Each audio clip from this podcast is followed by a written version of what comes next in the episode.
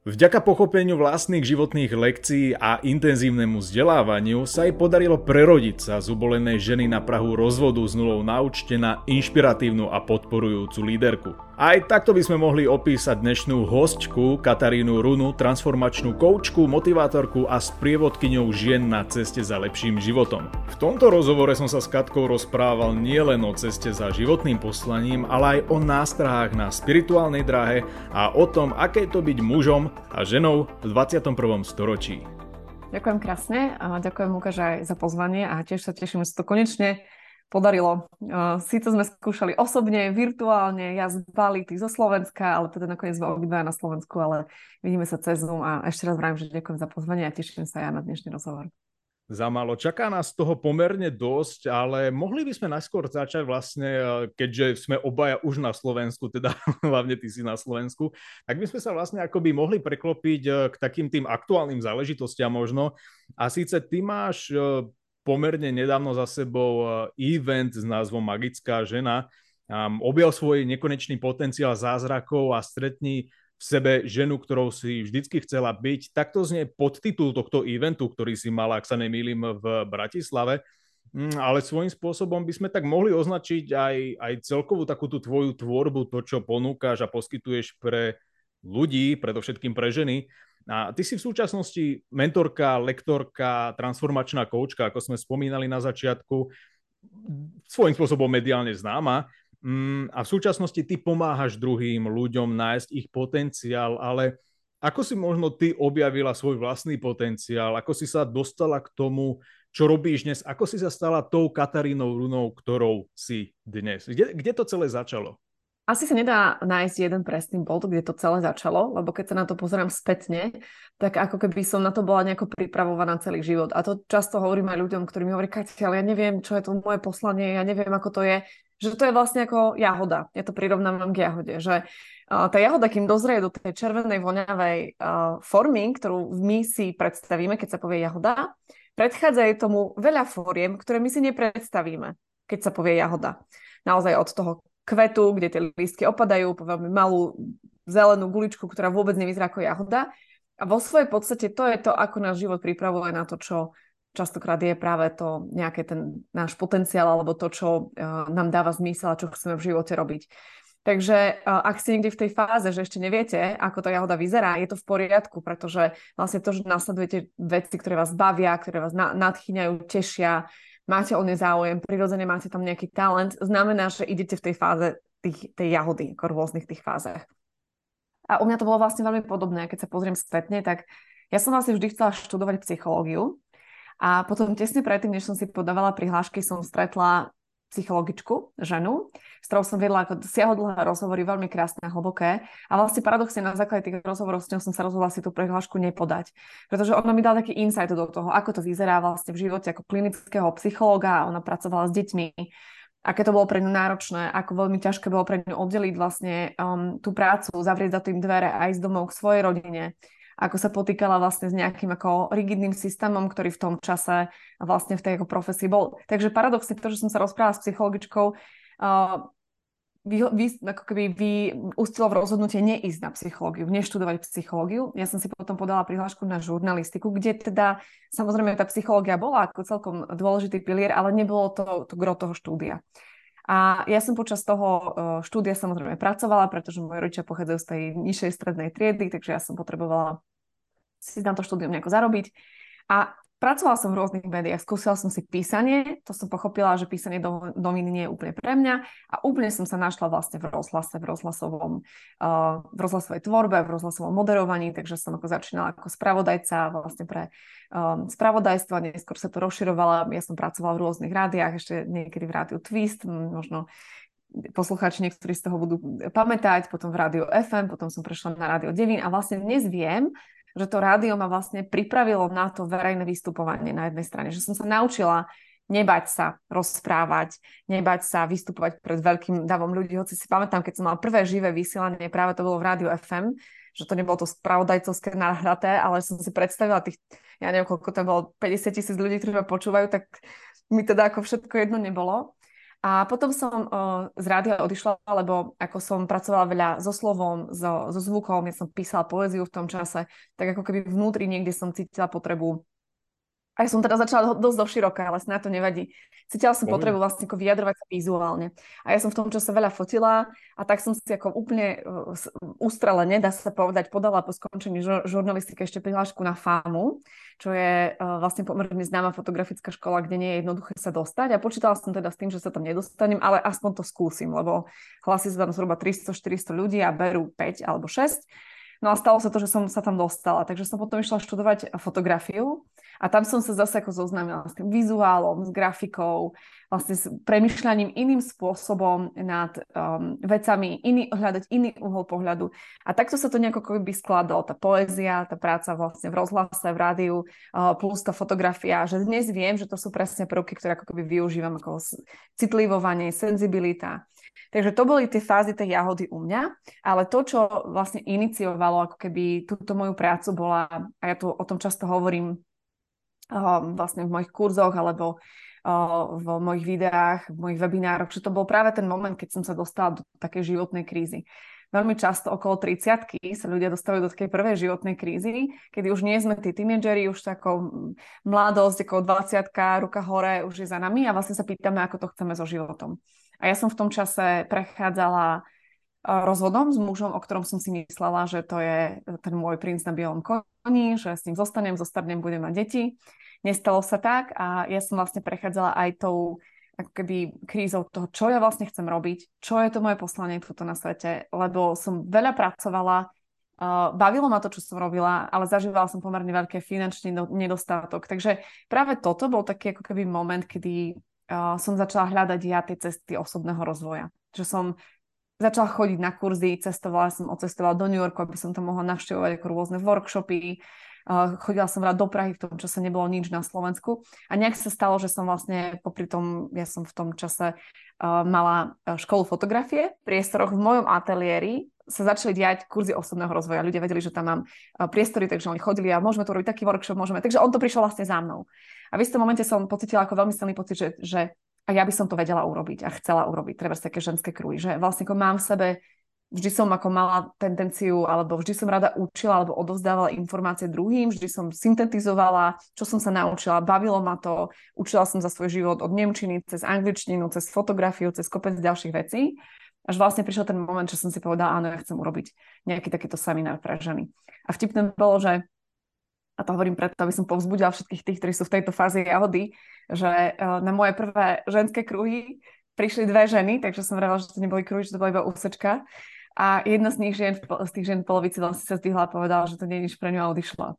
A tam ja vnímam, a ja mám vždy zimomriavky, teraz mám, keď o tom momente hovorím, lebo on bol pre mňa veľmi zásadný v tom, že som sa mohla pozrieť na tú ženu, ktorá odišla a mohla som si hovoriť, ale e, ona odišla, tak ja to asi nemám robiť, nie, nie je to pre mňa.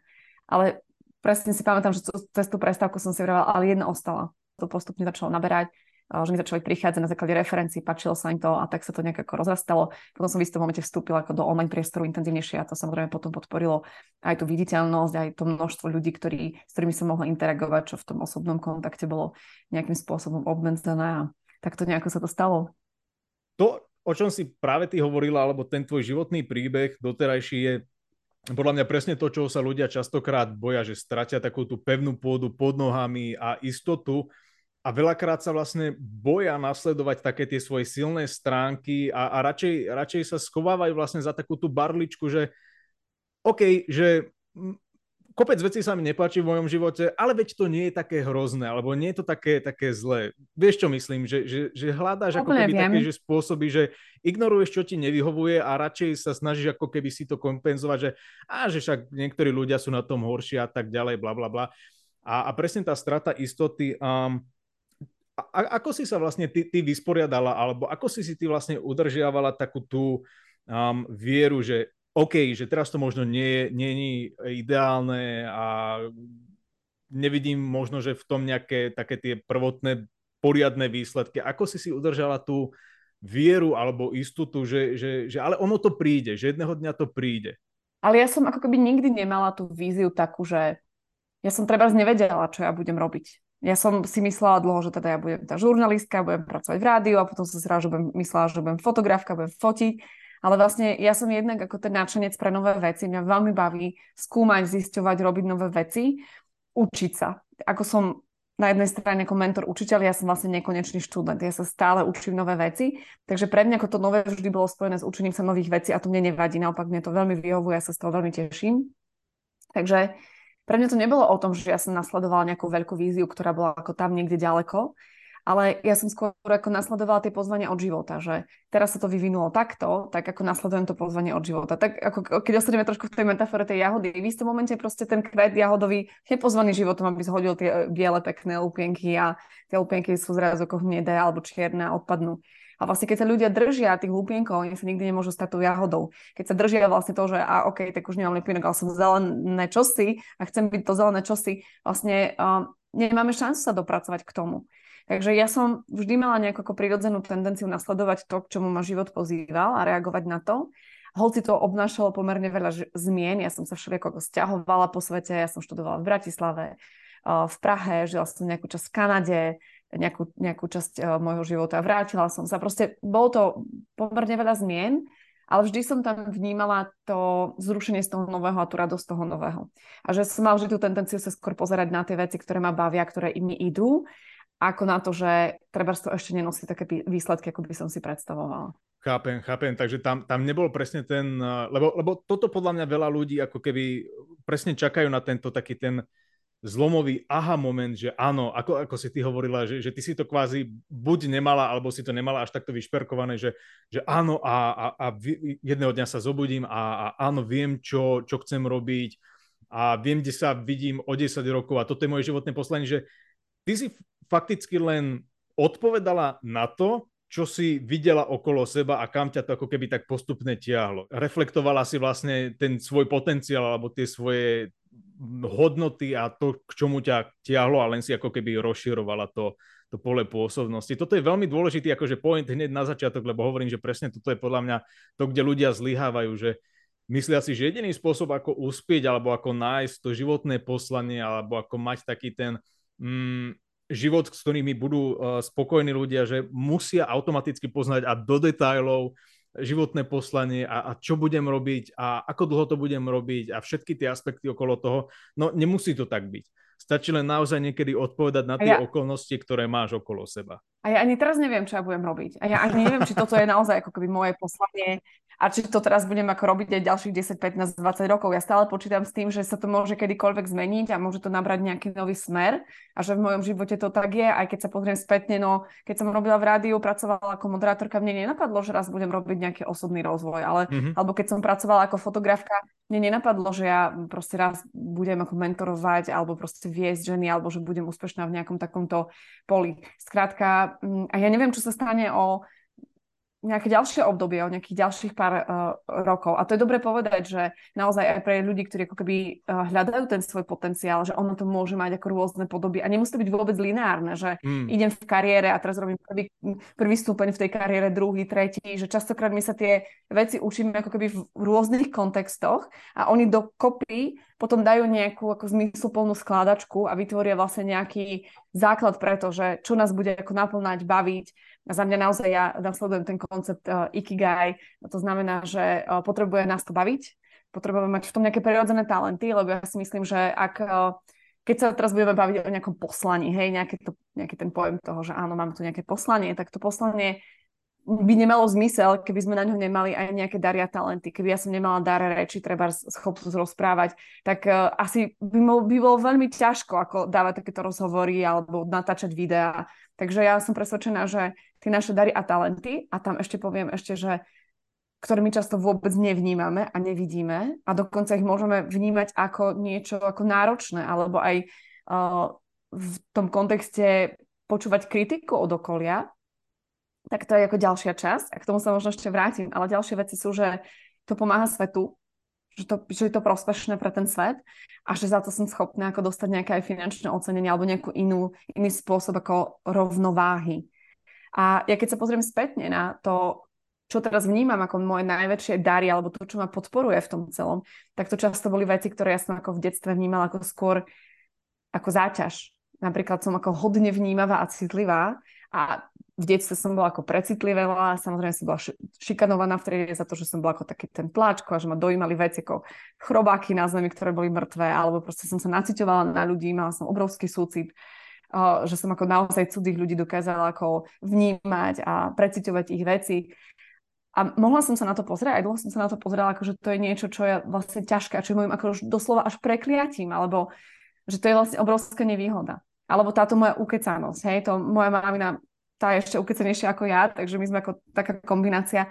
Ale um, vlastne častokrát sme po, počúvali, že kúľky to je tá naša rodinná vetva, že to sú, tie sú strašne ukecané, hej, že to sa nedá počúvať, to je ako rádio a všetky tie, tieto veci okolo. Takže aj tie dary, ktoré máme, tam chcem povedať, lebo podobne ako to poslanie, ľudia často nevedia, čo je moje poslanie, tak nevedia, čo sú moje dary. A ono to môže byť ako s tou jahodou, že to vlastne ako keby má nejakú podobu, ktorú my nevnímame ako súčasť poslania to, že je niekto ukecaný alebo že má nejaký dar slova, nemusí byť nutne vnímané ako, že to je aha, súčasť môjho poslania. Takže pre mňa sú tam naozaj tieto štyri um, také piliere toho, že ak hľadám to, čo mi dáva zmysel. A ďalšia vec, k tomu, uh, inak to je moja obľúbená téma poslania, lebo je tam veľmi veľa takých ako vecí, ktorým ľudia veria, ktoré sú za mňa vlastne um, až škodlivé by som povedala, ale proste nepomáhajú nám skrátka. Určite. A to je napríklad to, že väčšina ľudí má pocit, že to poslanie musí byť niečo veľkolepé. Že to musí byť niečo, ako čo naozaj zmení svet. Že... A sú ľudia, pre ktorých to je a ktorí ovplyvňujú veľké množstvo ľudí, ale veľmi veľa ľudí má poslanie, ktoré ovplyvňuje malé množstvo ľudí. Napríklad, ak je niekto učiteľka v škôlke, jej úloha môže byť nedozierna, môže byť obrovská možno, že ona ovplyvní nejakého človeka, keď bude rozprávať, teraz si to vymyslím, ale bude rozprávať o tom, ako v oceáne plávajú plasty a nejaký malý chlapec si to bude počúvať a bude si hovoriť, a opäť mám zimom riavky, to je pre také potvrdenie toho, že to dáva zmysel, že bude rozprávať o, a ten chlapček si hovorí, že bude si ju pamätať a možno vynájde nejaký spôsob, akým uh, tie plasty z toho oceánu ako vyčistiť. A možno to je jej poslanie. Že ona si možno myslí, že to je ako príliš málo byť učiteľka v škôlke alebo v škole, že by to malo byť niečo veľkolepejšie, ale my nikdy nevieme vlastne, aké, aká časť toho obrovského súkolia, ktorým svet je, vlastne sme my, ktoré koliesko sme my. A niekedy to koliesko môže byť malé, ale bez toho malého by sa nepohlo to veľké alebo úplne to najväčšie. Takže poslanie alebo ten náš potenciál to nemusí byť niečo, čo je ako obrovským spôsobom viditeľné alebo ako extrémne nezvyčajné alebo že to ovplyvňuje obrovské masy. Naopak ja si myslím, že väčšina tých našich poslaní alebo poslaní ľudí sa javia ako niečo, čo práve veľkolepé nie je, ale má to obrovský vplyv na život iných ľudí, trebárs, ako tá učiteľka v tej škôlke. Presne ako si ty spomínala tento príklad, tak mne tiež napadli rôzne také situácie, kedy môj učiteľ, ja nehovorím, že všetci, ale niektorí ma presne takto inšpirovali alebo ma podnietili k niečomu, čomu by som sa bez nich nedostal. A toto je presne to, že my často, ke, keď už tu teda riešime to životné poslanie, tak, tak my to presne takto vnímame len v tých dvoch protichodných póloch a v takých tých extrémnych rovinách, že bude to niečo absolútne bezvýznamné pred nás, alebo to musí byť niečo, ako si ty povedala, veľkolepé, že musí to byť niečo, čo osloví masy a musím musím teraz mať vybudovanú nejakú veľkú komunitu a keď ju nemám, tak, tak asi to nemá zmysel, no ale to je, to je chybný akože postoj, lebo, lebo fakt to, že oslovím menší počet ľudí, to neznamená, že to nemá ako keby hodnotu, alebo že, že tým neviem urobiť nejakú pozitívnu zmenu pre toho aspoň jedného človeka. A ja vždycky aj, aj v tomto podcaste hovorím, že, že žime alebo riadme sa radšej tým heslom, že radšej kvalita než kvantita. Nemusí to tak byť samozrejme za každých okolností, ale menej je niekedy viac, ako sa hovorí. A to je prvá vec, ktorú som chcel vypichnúť. A druhá vec je, že mne sa vlastne na tom celom páči to, že, že ty hovoríš, že človek by nemusel byť, alebo by nemal byť tak strašne upetý na to kariérne smerovanie, pretože si zbytočne ako keby potom zatvára dvere rôznych príležitostí. Ty si tiež vlastne menila rôzne uh, tie kariérne pole pôsobnosti, dajme tomu, alebo tie skúsenosti nepovedala si si, že a ok, že toto není moje smerovanie a, a toto už nemôžem ísť do tohto, lebo to celkom nezapadá do toho konceptu, čomu som sa doteraz venovala. A toto je presne to, kde robia ľudia tiež chybu, že si povedia, a ok, ale že toto nemám vyštudované, alebo v tomto pôsobím 10, 10 rokov, tak zmeniť smer, že to bude asi také veľmi nepraktické a tak ďalej.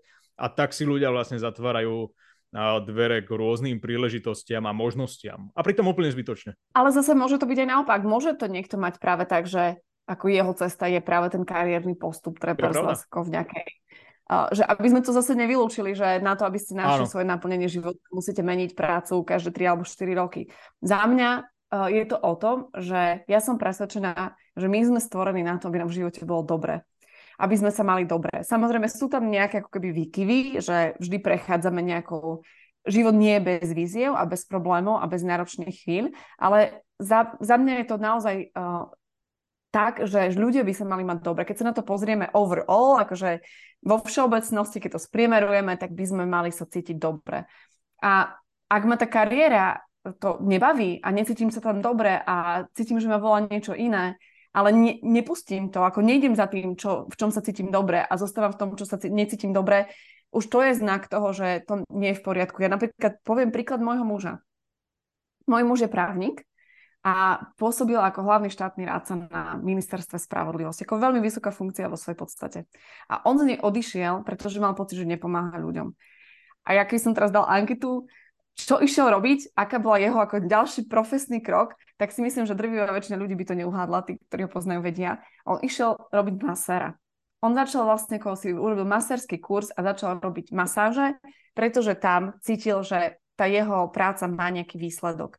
A vlastne ako jeho to potom následne krásne viedlo ako iným smerom, ale presne ako mať tú odvahu urobiť ten krok, že dať si na dvere uh, v maserskej miestnosti tabuľku, že Juldr Rastislav Ďurové masér, že vlastne ako odchádza z toho, z toho práva a začne robiť niečo iné, čo mu dáva zmysel.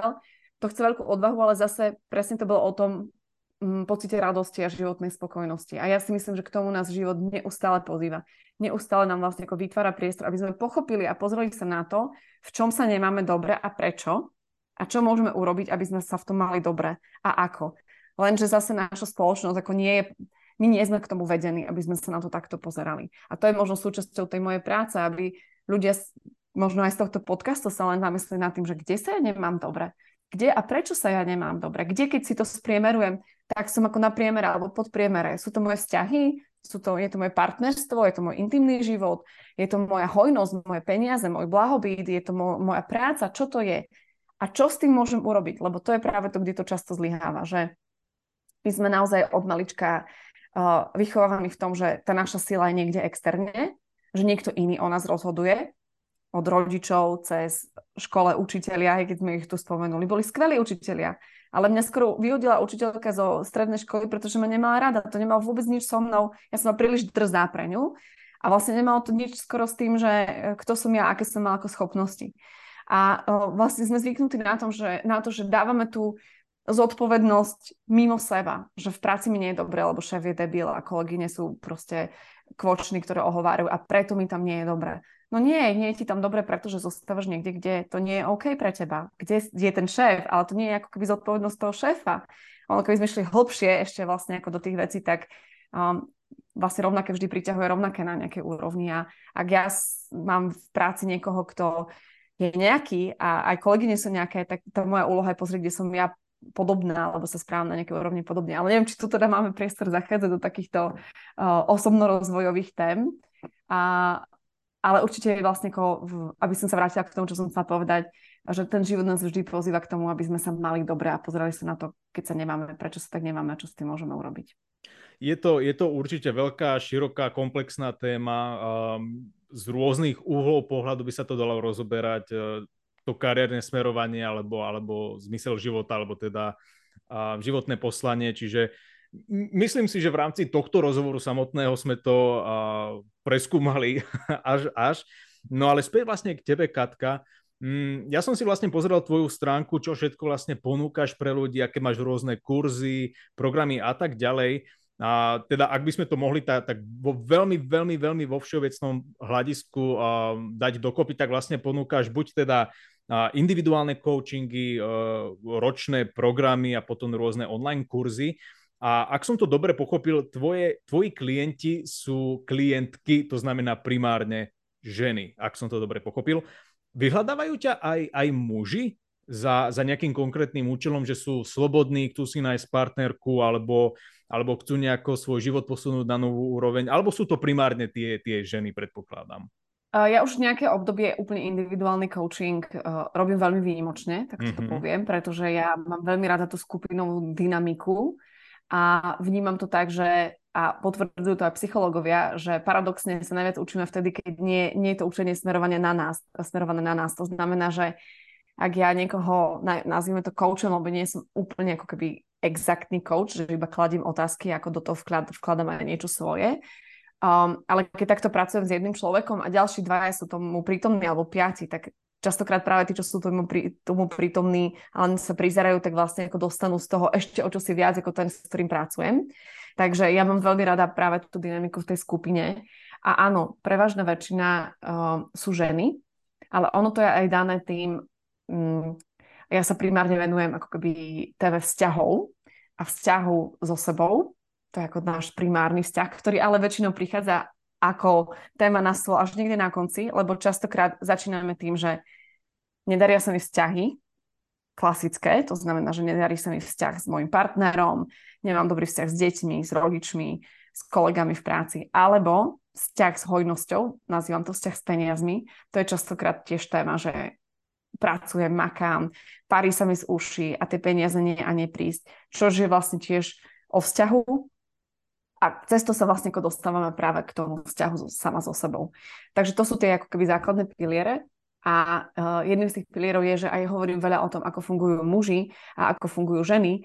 A uh, jedna z tých vecí je aj to, že muži uh, si veľmi často spracovávajú tie veci sami v sebe. Alebo v takom veľmi úzkom kruhu. Že málo kedy um, idú a priori ako my ženy sa porozprávať, pokecať si, že vlastne ten spôsob, akým my riešime tie situácie, ktoré sú pre nás náročné, je proste uh, vo svojej podstate iný.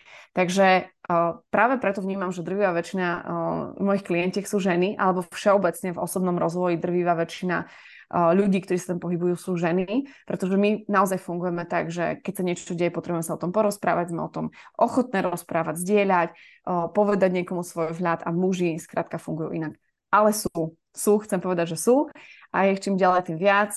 Skôr sa teda spájajú s mojim mužom, pretože je teda muž a, a vlastne ako keby obracajú sa na neho, ale badám, že treba z niektorých kurzoch a už máme aj určité percento mužov, ktorí ako prichádzajú a chcú riešiť, chcú riešiť svoj život. Myslím si, že je veľká škoda, že mnohí muži slovenskí, alebo teda v tej strednej Európe sú stále ako keby tak trošku skepticky voči tým témam, ako je sebaláska alebo sebahodnota, že majú tam takú tú estopku, že á, že OK, že toto sú asi trošku ženské témy a pritom by to spravilo ako keby obrovský progres nielen v ich živote, ale aj, ale aj možno, že v tom vzťahu so, so ženou a potom následne aj spoločnosti ako takej. Že to je podľa mňa akože dosť škoda, že, že stále tu máme také ten, taký ten stereotypný uhol pohľadu na, na túto vec alebo na túto problematiku, na túto tému. Vieš čo, ale ono to je aj pravda, že tá sebaláska a seba prijatie a vlastne moja vlastná hodnota sú skôr ženské témy. Mm-hmm. To nie je to, čo muži riešia a priori. Že vlastne muži skôr riešia, uh, čo som sem prišiel robiť, aký je zmysel života, uh, čo dám svetu, čo sa stane, keď už tu nebudem. Uh, niektorí možno, že aký, aký som muž, aký som otec, aký tu mám prínos do sveta. To sú skôr tie mužské témy a oni opäť vychádzajú z toho, že a teraz by som zachádzala hodne do, do uh, práve tých mužsko-ženských tém a do histórie, ale oni sú spojení práve s tými primárnymi potrebami, ktoré máme my ženy a ktoré majú muži.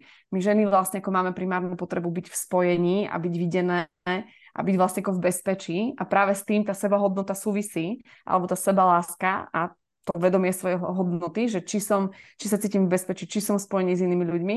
A pre vás mužov je to skôr naozaj ako potreba úctu a rešpektu. Úcty a rešpektu, keď sa bavíme o vzťahoch. Takže aj tie potreby sú iné a tým pádom vlastne naozaj je to tak, že tá uh, sebaláska nie je úplne mužská téma. Ale častokrát práve muži chodia uh, s tou témou, že áno, rozpadá sa mi život a ja neviem, čo s tým. Ako myslela som si, že idem správnou cestou, veď som si našiel tú ženu, pracoval som tvrdo, donašal som tomu tie peniaze a ona stále hovorí, že je nespokojná, že to musí nejak inak. Zrazu sa zbalila, odišla vravela mi, že už mi to 5 rokov hovorí, ja som, ku mne sa to nedostalo, čo ja teraz s tým? Alebo no, ich vyhodia z práce, alebo proste zdravie je nejaká téma, takže um, to sú skôr tie veci, ktoré ako keby prerazia tú mužskú pozornosť. To už tam musí byť hodne intenzívne väčšinou, aby sa tí ľudia, tí muži začali ako keby tomu venovať. Chvála Bohu, už sú kurzy, priestory, muži, lídry, uh, mentori, nazvime ich ako chceme, ktorí sa venujú mužom a ktorí do nich ako ťukajú halo, zobud sa skôr, ako proste ti život naloží takú nakladačku, že nebudeš vedieť, ako sa z toho postaviť. A to je skvelé a veľmi sa z toho teším. Mm-hmm. Dobre, vedela by si si ty predstaviť, e, ako žena urobiť niečo takéto, nejaký kurz alebo nejakú skupinový, nejaký skupinový v úvodzovkách coaching pre, pre mužov, alebo máš tam takú tú rovinu, že nie muži pre mužov, ženy pre ženy? Nie, vôbec si to tak nemyslím, že muži pre mužov a ženy pre ženy. Uh, ja si myslím, že je super, ak žena robí niečo pre mužov a muž robí niečo pre ženy. Každopádne v tej mojej komunite ešte stále je to percentuálne zastúpenie mužov, mužov veľmi malé, takže pre mňa má naozaj väčší zmysel aj ako prirodzenejšie v tomto aj ako pracovať s tými ženami, pretože v tej mojej komunite, ktorá nie je malá, je pomerne veľká, tak je naozaj, dajme tomu, že 97% žien. Takže ako predstaviť si to viem a ja veľmi rada vediem tieto rozhovory a veľmi rada ako prinášam tie mužsko-ženské témy, ale napríklad viem a teraz sa mi stala vlastne jedna úžasná vec, nedávno sme boli na takom rodinnom tábore, kde ma prišiel objať muž. Prišiel ma objať muž a povedal mi, Katka, ja ti chcem dať toto objatie, lebo ty si mi zachránila život. Mm. Uh, rozpovedal mi ten príbeh, vlastne ako bol presne ako zahrávaný v práci, uh, išiel len to podnikanie, išiel len po tých peniazoch, po tej hmote a tam bola tá žena, ktorá bola nešťastná a on ju nepočul. A bol to práve môj kurz, ktorý bol určený ženám, kľúč k mužskej duši, ktorý on počul a kde si začal ako veci uvedomovať, že áno, tak toto mám ako muž, ale tá žena to má tiež nejako a má to inak a potrebuje niečo iné, ako ja jej dávam, lebo ja som si myslel, že to, čo ja potrebujem, dávam aj žene a že to stačí. Takže e, veľmi často sú tam práve takéto príbehy, že ono si to ako keby kúpi tá žena, alebo sa toho zúčastní tá žena, ale my ženy mm. radi zdieľame a ženy to začnú zdieľať svojim mužom a oni to proste začnú počúvať. Takže už sa čím ďalej tým viac ku mne dostávajú tie spätné väzby, že to počúva dokonca celá rodina v aute, alebo to počúva muž so ženou a oni sa potom o tom rozprávajú, alebo to tá žena vypočuje a potom ako o tom hovorí tomu svojmu mužovi. Takže sa to verím, že šíri do sveta aj skrze tie ženy, hoci ja sa nemám kurz, ktorý je vyslovene pre mužov skvelé je na tomto, že, že v podstate potom si na tom nájdu, alebo že si v tom nájdu benefity nie len tí účastníci, a, ktorí si zakúpia buď nejaký coaching, alebo teda nejaký kurz, ale že z toho vedia vyťažiť aj, ako si ty povedala, nejakí členovia rodiny alebo partner, partnerka. Je to, je to, je to skvelé. Je, je to skvelé, že sa to takto šíri v podstate ďalej.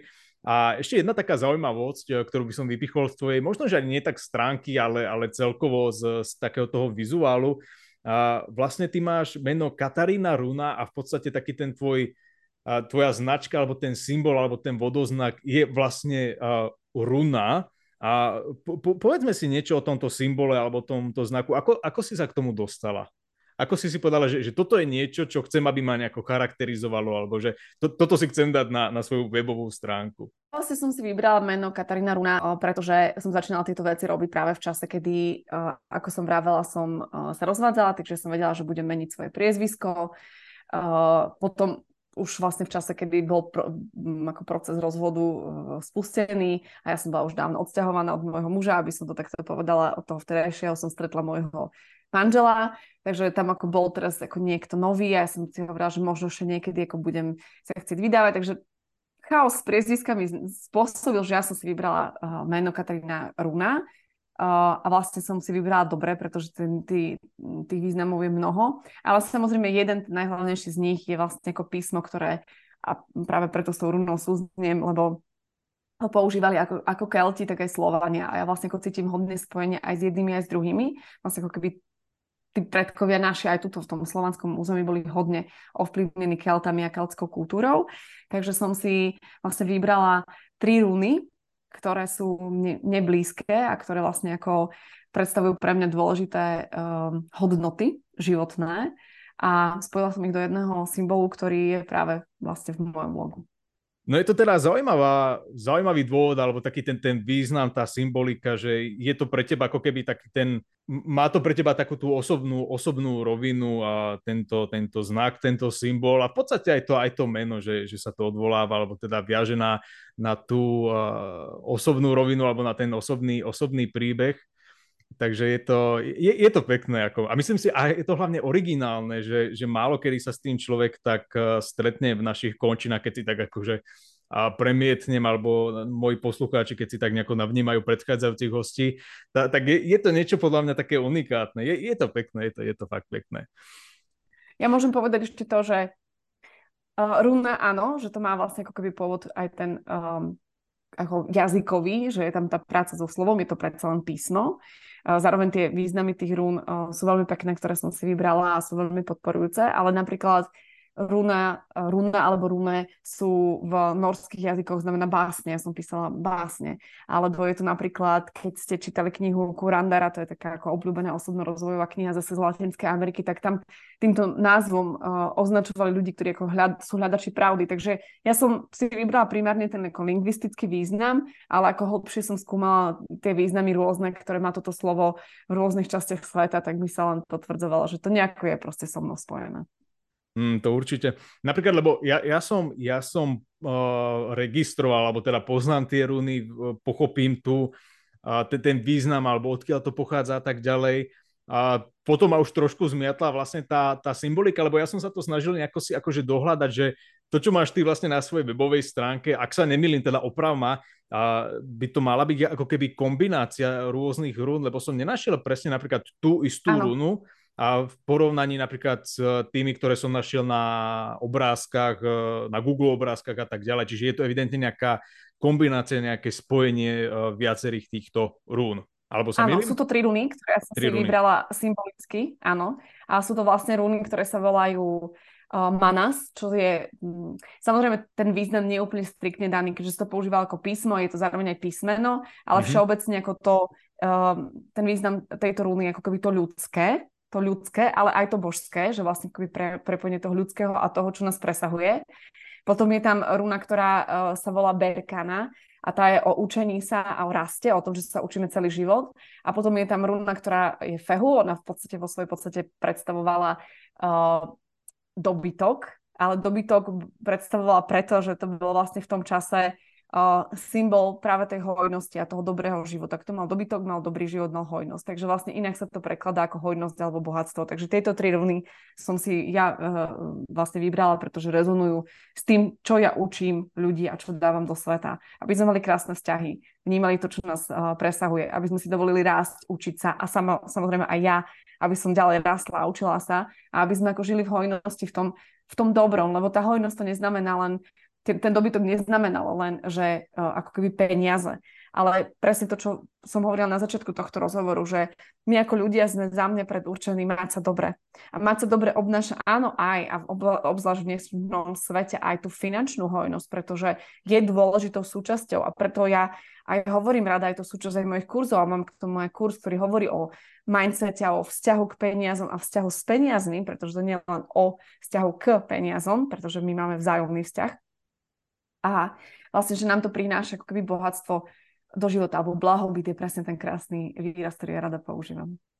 Hej, hej, a jeden, jeden môj uh, host v rámci tohto podcastu mi to presne takto vlastne vysvetlil, že hojnosť alebo bohatstvo, že, že netreba vnímať len v tej rovine finančnej alebo teda uh, peňažnej, ale v podstate, že byť bohatý na duchu a v rovine vzťahov, v rovine uh, múdrosti, v rovine zdravia a tak ďalej, že v podstate aj toto je ekvivalent toho bohatstva, tej, tej hojnosti, toho blahobytu, tej, tej prosperity.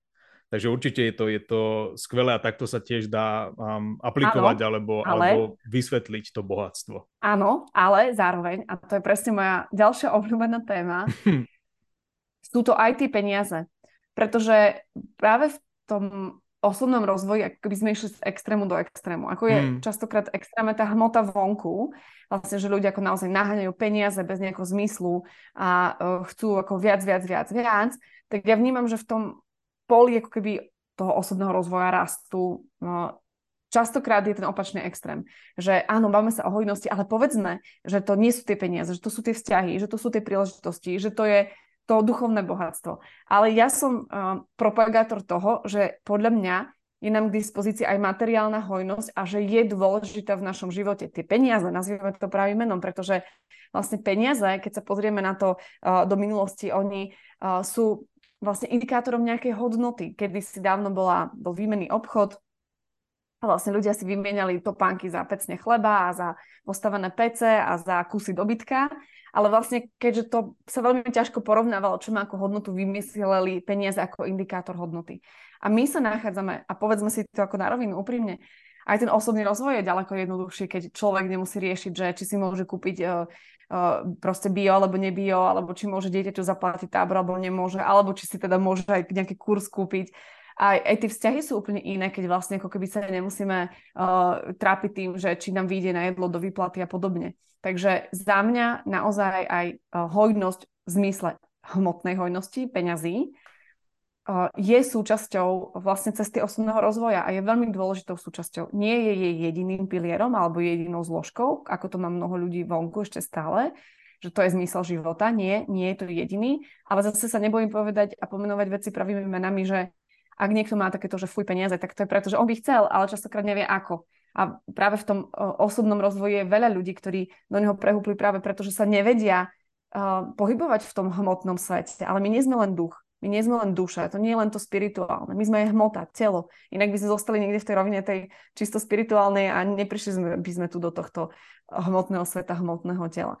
Takže za mňa tou cestou osobného rozvoja kráčať znamená áno aj sa pozerať na to, ako ja mám to s tou hmotou, s tou hojnosťou, s tým bohatstvom, či si to dovolím, aké to mám vzorce, prečo si myslím, že to nie je v poriadku byť bohatý, prečo si myslím, že mi budú závidieť, keď budem mať peniaze, prečo si myslím, že to je ťažké mať peniaze alebo že sú peniaze špinavé a tak mohla by som pokračovať. Takže toto mi prišlo dôležité ešte povedať. Výborne, úplne krásnu vec si spomenula, mm, ku ktorej som sa aj tak chcel dostať, takže, takže veľmi super. A ty si vlastne hovorila presne o tom, že my často skáčeme z extrému do extrému a teraz sme sa ako keby ro- e, bavili v tej rovine financií alebo teda peňazí, áno, ale zároveň si pred chvíľkou spomínala aj ten extrém ako keby toho duchovného alebo spirituálneho aspektu. Presne to si povedala, že ale my nie, sme, my nie sme len duše, že sme vlastne v tom hmotnom svete a toto je presne to, kam sa chceme dostať, pretože moji posluchači veľmi dobre poznajú pojem spirituálny materializmus a tebe to určite niečo hovorí, len to možno poznáš pod iným menom alebo to opisuješ trošku inak. A ja by som milé rád chcel, ak teda dovolíš, vypichnúť jeden taký citát, ktorý máš na svojom blogu, ktorý presne hovorí o tomto spirituálnom materializme. Čiže ak dovolíš, ja sama som najprv videla svoj vlastný osobný progres v tom, koľko navštívim duchovných seminárov, koľko hodín premeditujem, aké všetky nové metódy práce spoznám. Šla som od jedného lektora k druhému, skúsila konštalácie, prácu s kivadlom, seminár kňažky bohyne aj kvantového liečenia Myslela som si, že už poznám odpovede na mnoho otázok a že sa blížim k nejakému momentu osvietenia. A videla som to aj okolo seba, aké si preteky vo vlastnom sebaobraze, vo výkone, len preoblečené do duchovného pláštika. Súťaž v tom, kto v joge urobí lepšiu asanu, kto urobí viac dynamických meditácií, kto lepšie vykvantuje zmiznutie dioptrií, kto precestuje alebo teda pocestuje väčšiu diálku za svetovým duchovným vodcom, kto investuje viac peňazí do vlastného rozvoja, kto viac, kto ďalej, kto lepšie. A konec citácie. Musím sa ti priznať, že už dávno som sa, keď som si toto čítal, už dávno som sa s niečím tak veľmi nestotožňoval a toto je vlastne presne ten koncept spirituálneho materializmu, že ako náhle my sa dostaneme alebo sa začneme stotožňovať s tou spirituálnou rovinou, tak my presne ideme do toho extrému, že ako keby sa snažíme ignorovať to, že sme v tom materiálnom svete a že my nie sme len tie duše, a, a, a snažíme sa ako keby investovať tie peniaze práve do toho duchovného aspektu. Čo najviac sošiek, čo najviac rôznych dekorácií, ktoré budú ako keby potvrdzovať ten spirituálny aspekt. A, a máme častokrát až také tie výčitky si kúpiť niečo alebo urobiť niečo, čo nie je spirituálne. A toto tiež si myslím, že nie je v poriadku. Ignorovať vlastne ten, ten pozemský materiálny aspekt, lebo sme ľudia, sme, sme sa a kosti.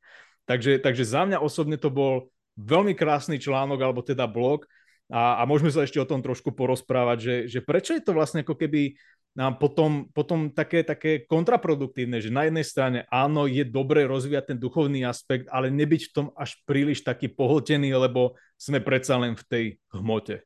Je to veľmi široká téma a um, častokrát súvisí, a to je ďalšia oblasť, ktorú ja veľmi rada pokrývam, s nejakými našimi ako primárnymi zraneniami. A oni sa môžu rôzne prejavovať vo svojom živote, v našom živote.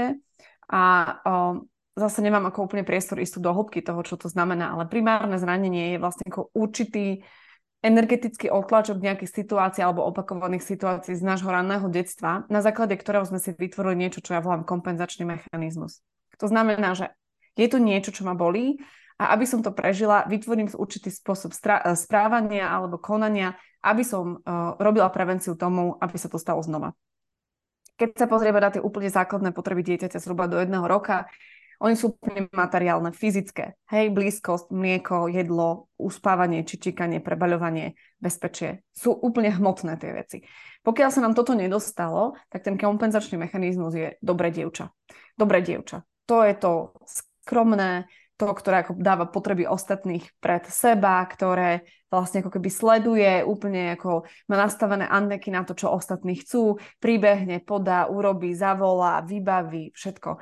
To je vlastne ako keby ten kompenzačný mechanizmus. A uh, ja vnímam, um, alebo keby som pokračovala, tak potom zhruba do tých troch rokov my potrebujeme byť ako prijatí v tej emocii, v tom, aký sme, v tom, čo sa nám deje, to, že je to v poriadku, že aj keď sa hneváme, keď plačíme, kričíme, ak sa nám to nedostane, je tam kompenzačný mechanizmus, ktorý ja volám vlastne ako pani dokonala. Snažíme sa o dokonalosť, snažíme sa o obraz toho, že sme perfektní, že sme ako um, super a všetko super zvládame a že nerobíme chyby, odovzdávame 100% projekty, uh, chodíme krásne naličené, všetko proste máme tip-top. A tak by som mohla pokračovať um, k tým ďalším ako keby primárnym zraneniam. A vlastne tie kompenzačné mechanizmy sú princípom, ktorý je pod tým. A oni si oblikajú počas nášho života rôzne šaty. Rôzne ako keby podoby, ale stále pod tým je to presvedčenie, že moje potreby nie sú dôležité, ja nie som dosť dobrá, um, alebo je tam vlastne ako um, presvedčenie, že um, krivda sa mi deje, je to nespravodlivé, hej, správajú sa ku mne nespravodlivo, je, nie je to OK a tak ďalej tak ako bola, uh, bolo dieťa, ktorému sa nedostalo ako toho fyzického kontaktu a tej výživy v tom radnom detstve, to dobré dievča v škole, tak bude to dobré dievča všetkým pomáhať aj v práci a potom to isté proste bude robiť aj na tých spirituálnych seminároch, bude tam vlastne ako podávať tie servitky a bude každému ako pomáhať a bude mu napomocná, bude počúvať každého a tak ďalej.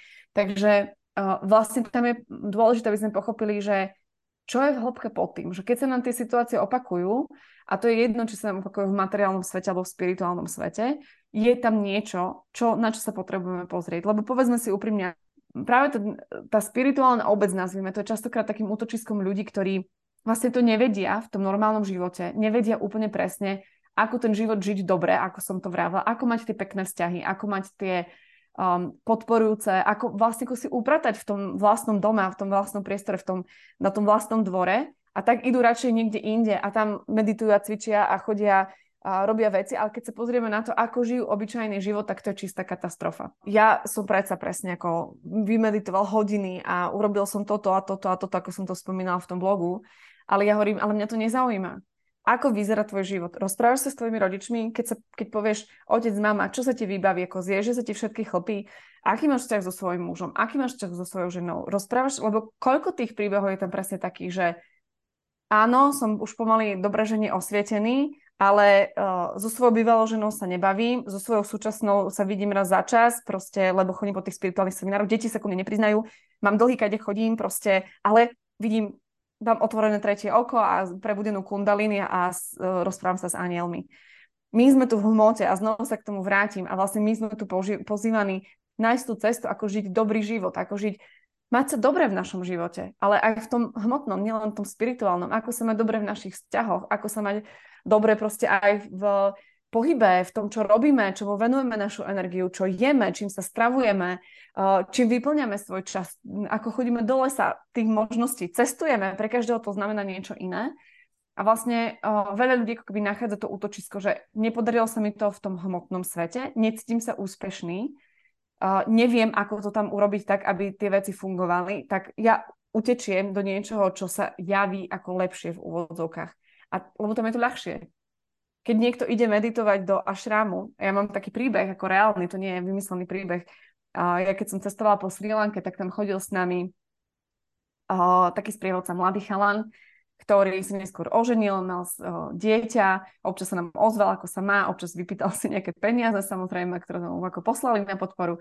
A jedného dňa, keď vlastne na Sri Lanke sa udeli tie ekonomické veci, som sa snažil nejakú politickú kariéru a tak, mi napísal, že ide, že ide do kláštora a bude mních. Že našiel ako keby ide riešiť cestu k osvieteniu. A ja som sa ho spýtala, že to je síce ako pekné, ale že čo tá žena a tie deti, lebo on stále ako prosil tie peniaze, lebo že teraz nemá aktuálne preto, aby dal dieťaťu jesť a tak ďalej. A on že, no oni sa bude musieť postarať niekto iný, lebo ja idem uh, ako keby tou cestou toho môjho osobného rozvoja, idem za, to, za tým svojim osvietením. A ja som si takto chytila hlavu do rúk a hovorím si, to je to, čo je často vlastne aj v tom našom svete vidieť, že neviem zvládnuť ten môj obyčajný život a tak idem v úvodzovkách do kláštora že idem ako niekde, kde vlastne sa o to nebudem musieť starať. Ale ja hovorím, že najspirituálnejší je ten obyčajný život. Najspirituálnejšie je to, ako sedíš so svojím mužom, piješ kávu, ako sa rozprávaš so svojimi deťmi, ak či si zavoláš s tými rodičmi na narodeniny alebo nezavoláš, či sa rozprávate pekne, či si poviete, že sa ľúbite, nech sa dialo čokoľvek. Či hľadáš tú cestu k tomu, aby sa to tak mohlo stať, keď máš pocit, že ti tvoji rodičia ubližili, keď si bol dieťa. Každému ubližili, každému jednému. A ten, to, ako žiješ svoj bežný život, ten deň obyčajný za dňom obyčajným, to je to najvyššia spiritualita. Nie je to, čo sa deje, keď ideme na nejaký workshop alebo seminár alebo, alebo proste za tým Dalajlámom. Rozumiem. Je to, je to určite veľmi citlivá, možno pre niekoho až háklivá téma si vlastne tak nejako priznať a tam je vlastne potrebná aj taká tá dávka sebareflexie, že si reálne priznať, že, že wow, že, že čo keď naozaj sa prikláňam k tomu spirituálnejšiemu aspektu len z toho titulu, lebo si zatváram oči pred nejakými problémami. Alebo že toto vnímam ako barličku a snažím sa nejako prikrášliť e, realitu a, a zatváram si oči pred vecami, ktoré, ktoré, ktorými nechcem čeliť. Toto je ako, je to citlivá téma, ale som rád, že sme ju otvorili a, a veľmi, veľmi teda sympatizujem s takýmto uhlom pohľadu, ktorý si tu práve predstavila a verím, že sa s ním budú stotožňovať aj poslucháči. A myslím si, že túto tému v kontexte spirituality by sme asi mohli uzna- uzavrieť tak, že je potrebné, a nielen v kontexte tej spirituality samozrejme, ale aj v iných rovinách, že nájsť taký ten balans, že naozaj neskákať uh, z extrému do extrému, ale vedieť si nájsť takú tú zlatú strednú cestu, ako sa niekedy hovorí. Za mňa sú v tomto ako keby, či už sa pozeráme na to materiálnu časť alebo na tú spirituálnu, sú tam ako keby dva piliere. A to je pravdivosť. Pravdivosť hmm.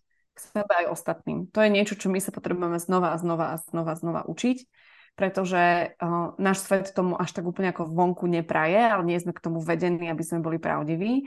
O dôvodoch asi nemáme úplne priestor rozprávať, ale vlastne potrebujeme sa naučiť byť pravdiví k sebe, k ostatným. A pravdivosť k sebe, áno, tak toto mám, aj toto ku mne patrí, to je moja obľúbená veta z mojich ženských seminárov. Áno, som hysterka. Áno, niekedy sa správam ako totálna kráva. Áno, niekedy som odporná na svoje deti. Áno, je to pravda. Taká som a, a to ku mne patrí.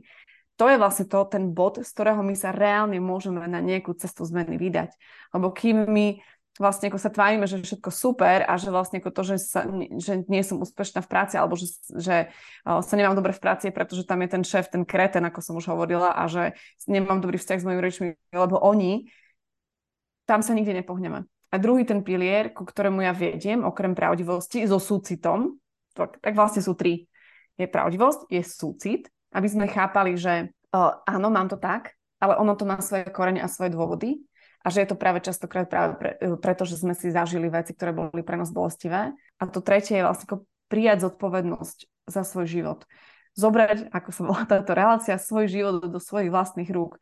A to znamená, že áno, možno žijem s mužom, ktorý je somár, hej, alebo sa mi tak javí, alebo je proste slabý a meký, ale ja som si ho vybrala. Ja si ho každý deň volím, keď s ním žijem. Ja tvorím to pole, v ktorom on je meký, lebo ja som možno tvrdá, ale teraz m, môžeme použiť kopec iných príkladov, hej. Áno, aj môj šéf môže byť um, kreten, ale zase ja som si vybrala tú prácu. Ak sa nachádzam, môžem použiť mierne vulgárne slovo. Dúfam, pokojne, pokojne, s chuťou do toho. Ak sa nachádzam v nejakých stráčkach, tak je to preto, že ja som tie sračky vlastne tam ako strádala a neupratovala nejakú dobu. Že to nie je preto, že ja som sa zrazu ocitla ako keby náhodou niekde, kde ako kopec takýchto vecí a niekto mi ich tam nahádzal. Že to, to je zo, to, ako ja dnes žijem život, je výsledok mojich včerajších rozhodnutia, predvčerajších a pred, predvčerajších a spôsobu mojich volieb, to, čo som si vybrala, nevybrala, čomu som povedala áno, čomu som povedala nie. Či som nasledovala pozvania života, či som nasledovala svoju vlastnú radosť v živote alebo nie. Ale to je dobrá správa, pretože keď ja zoberiem tú zodpovednosť za tie hovienka, za tie stračky tam do svojich rúk, tak zároveň s tým beriem aj tú lopatku, s ktorým ich môžem ako začať odpratávať, lebo sú moje. V tom momente ja chápem, že sú moje, že nie sú môjho muža, nie sú mojich detí, nie sú mojich rodičov, nie sú môjho šéfa, že sú moje. A v tom momente vlastne je úplne jedno, že či to je hmota, či to je spiritualita, či to je čokoľvek, to je v tom momente sa tieto veci ako keby stierajú, pretože ten náš bežný každodenný život je všetko. Čo je spirituálne? Je, keď pijem kávu a držím v objati môjho muža a pozeráme sa tuto, máme nádherný výhľad na lesy. Je to spirituálne, alebo je to hmotné? Ja si myslím, že to vôbec nie je podstatné v tej chvíli. Je to práve ten dobrý život, po ktorom všetci túžime a ktorý chceme žiť a ku ktorému nás ten život pozýva. Určite je veľmi dôležité si vlastne priznať, že áno, v niečom som aj ja spravil chybu, nehádzať to všetko na, na druhých ľudí, na okolnosti, na prostredie a označiť to za, za nejaké prekliatie alebo zlú konštaláciu hviezd, hviezd, ale mm, ako sme sa bavili, reálne si zobrať tú lopatku a upratať po sebe niekedy ten neporiadok, lebo je to výsledok našich doterajších eh, možností a ke, keď už sme tu pri nejakých chybách, eh, poďme sa vlastne posunúť do poslednej roviny tohto podcastu, tohto rozhovoru a poďme sa teraz trošku rozprávať o, dajme tomu, že tých chybách alebo nedostatkoch eh, v kontexte partnerského vzťahu. A z tvojich vlastných skúseností, čo si myslíš, že v čom robia najčastejšie chybu ženy a muži? Opäť zase veľmi všeobecne, veľmi komplexná téma, ale skúsme to tak nejako a neutrálne generalizovať. Fú, to by sme potrebovali ďalšiu hodinu a pol na ďalší podcast, tak by som to mala ísť ako obširnejšie. Ale v zásade um, um, závisí od toho, z akého z akého levelu, z akej roviny sa na to pozeráme. A mhm. tých partnerských, ako, alebo respektíve tých úrovní v partnerstve je veľmi veľa. Môžeme sa na to pozrieť cez to mužsko-ženské. To znamená, že sa na to môžeme pozerať tak, že áno, vy muži nejako fungujete, my ženy nejako fungujeme. Nikto nás o tom neučí. Nikto nehovorí o tom, že ja žena fungujem uh, zvon dovnútra. To znamená, že ja potrebujem sa veľa rozprávať, zdieľať o svojich pocitoch, byť počutá, videná a potom si to spracovať vnútri. Vy muži fungujete znútra von. To znamená, že najprv to spracovávate vo väčšine prípadov vo vnútri. Najprv hľadáte v sebe riešenie. Zdieľanie pocitov nie je úplne ako vaša silná parketa, hej, alebo prirodzenie, že skôr máte tú tendenciu ako hľadať tie riešenia. A kopec iných vecí by som to mohla spomenúť, o tom je konec koncov kurz Kľúč k mužskej duši, ja vlastne vysvetľujem rozdiely v komunikácii. Muži častokrát nehovoria veci práve preto, že tú ženu milujú, hoci si myslí tá žena, že oni jej to nehovoria práve preto, že ju nemilujú. v komunikácii, ako vlastne v emóciách, ako prežívame emócie. Hovorím tom o tom, že my ženy máme niečo, čo vy muži ako úplne nepoznáte a to je akože režim draka. Volám ju draka a to je vlastne to, že sa nám vypne operačný systém, nabehne nový operačný systém, ktorý má za cieľ iba zničiť toho muža. A tomu sa dá krásne predchádzať, hej? Ešte hovorím, že, ten, že tá draka má taký ako obrovský register, asi 200 tisíc kilový, všetkého, čo sa stalo v minulosti a tak to si v ňom zalistuje a povie. A pred 15 rokmi vtedy, v stredu, 25. apríla si urobil toto a toto. A, takže tých rozdielov je ako veľmi veľa a myslím si, že o nich by sme sa mali učiť na biológii na základnej škole neučíme sa, preto vlastne ako keby trochu suplujem túto úlohu a hovorím o tom, hovorím o tom uh, mladým ľuďom, hovorím o tom starším párom, ľuďom, uh, ktorí sú v partnerstve, nie sú, pretože to je tak dôležité know-how. To znamená, že chápať, aký rozdiel uh, v intimite, ako prežívajú intimitu, čo pre intimitu, čo intimita znamená pre mužov, čo intimita znamená pre ženy, lebo to je rozdielne ako vlastne sa otvárame milovaniu ako muži, ako sa otvárame milovaniu ako ženy, ako to vlastne môžeme prepojiť. Takže tých vrstiev je tam veľmi veľa. Potom sa na to môžeme pozerať ako keby z priestoru zrelosti alebo nezrelosti. Pretože každý z nás má v sebe aspekt, ktorý môžeme nazvať ako pracovne vnútorný muž, vnútorná žena. Každý z nás má vlastne v sebe aspekty, ktoré sú skôr tie feminínne, archetypálne a tie, ktoré sú maskulínne. Ale aj to feminínne a maskulínne môže byť, môže byť zrelé alebo nezrelé. Ja to dávam ako na príklade princezna kráľovna. Že to nezrelé ženské môže byť tá žena ženská, ale môže byť nezrelým spôsobom ženská, že vyžaduje, dupe si nožkou, vydiera, manipuluje, očakáva, uh, chce, aby ten muž ju zachránil, aby sa o ňu postaral, stína hlavy, posiela tých mužov, hej, tých pýtačov proste od dvier preč a tak ďalej. To je to nezrelé ženské. A to, čo žena potrebuje na to, aby mohla mať plnohodnotný vzťah s zrelým mužom, je vlastne integrovať toho vnútorného muža. To, to mužské, aby ona mohla zažiť to zrelé ženské, to zrelé mužské. To znamená, že pre mnoho žien je úplne kľúčové vedieť sa postarať sama o seba. Byť autentická. Dokázať si stanoviť cieľ a ísť za ním. Vytrvať, vydržať. Akože mať, nie vydržať v zmysle, ako musím niečo vydržať, čo ma boli, ale mať tú vytrvalosť. Vedieť, toto chcem a toto je cena za to. A ja preto idem a to urobím. A to vlastne, ako keby keď to integrujem ako žena, do svojho života. Veľmi jednoducho, obrazne povedané, viem si na seba zarobiť, viem sa o seba postarať, viem si vymeniť koleso, uh, viem si proste ako vymeniť žiarovku, obrazne povedané. Ale to má ako keby mnoho iných ako keby kvalít naozaj tej rozhodnosti, uh, zamerania na cieľ. Keď toto viem integrovať, ja už nepotrebujem toho externého muža, aby ma zachránil. Lebo už sa viem zachrániť sama. A vtedy dokážem vstúpiť do energie kráľovnej. Do tej, ktorá ide znova do toho ženského, ale nie zo strachu, alebo nie preto, že uh, potrebuje toho externého muža, ale práve preto, že mám ho v sebe, viem, že to viem a už to nemusím, lebo môže mať vedľa seba toho zrelého muža. Ale keby ten zrelý muž odišiel, ten kráľ preč, tak ja viem sa vrátiť k tým svojim vnútorným zdrojom, aby som sa znova o seba postarala, neumriem. Ešte princezna má pocit, že umrie, keď vlastne ako tam nemá toho otca alebo toho uh, vedľa seba toho muža. A takisto to funguje vlastne aj s mužským princípom. Takisto mužské môže byť nezrelé, môže byť ako necitlivé, môže byť nevnímavé, môže byť uzavreté emočne a tiež muž potrebuje integrovať tú vnútornú ženu, tú vnímavú, otvorenú, podporujúcu, láskavú, aby on sa dostal do toho zrelého muža a mohli sme spolu fungovať v partnerstve. Ale ako vravím, je to veľká, široká, hlboká téma, o ktorej by sa dalo rozprávať hodiny a hodiny. Je, je, určite je to komplexná téma a, a rovnako súhlasím s tým, že, že toto sú veci, ktoré paradoxne chýbajú na, na tých školách, či už v tej rovine možno biológie, etiky, možno nejakého predmetu, ktorý by sme ani nevedeli priamo teraz spomenovať, ale, ale za predpokladu, že by sa takéto veci reálne učili a že by s tým mladý človek prišiel do kontaktu, tak by si ušetril možno kopec a takých tých vnútorných konfliktov, ktoré v sebe prežíva a možno ani nie tak, že v rovine partnerského vzťahu, ale, ale v kontexte toho, že v tej rovine, v tej pozícii, že dospievajúci muž, dospievajúca žena.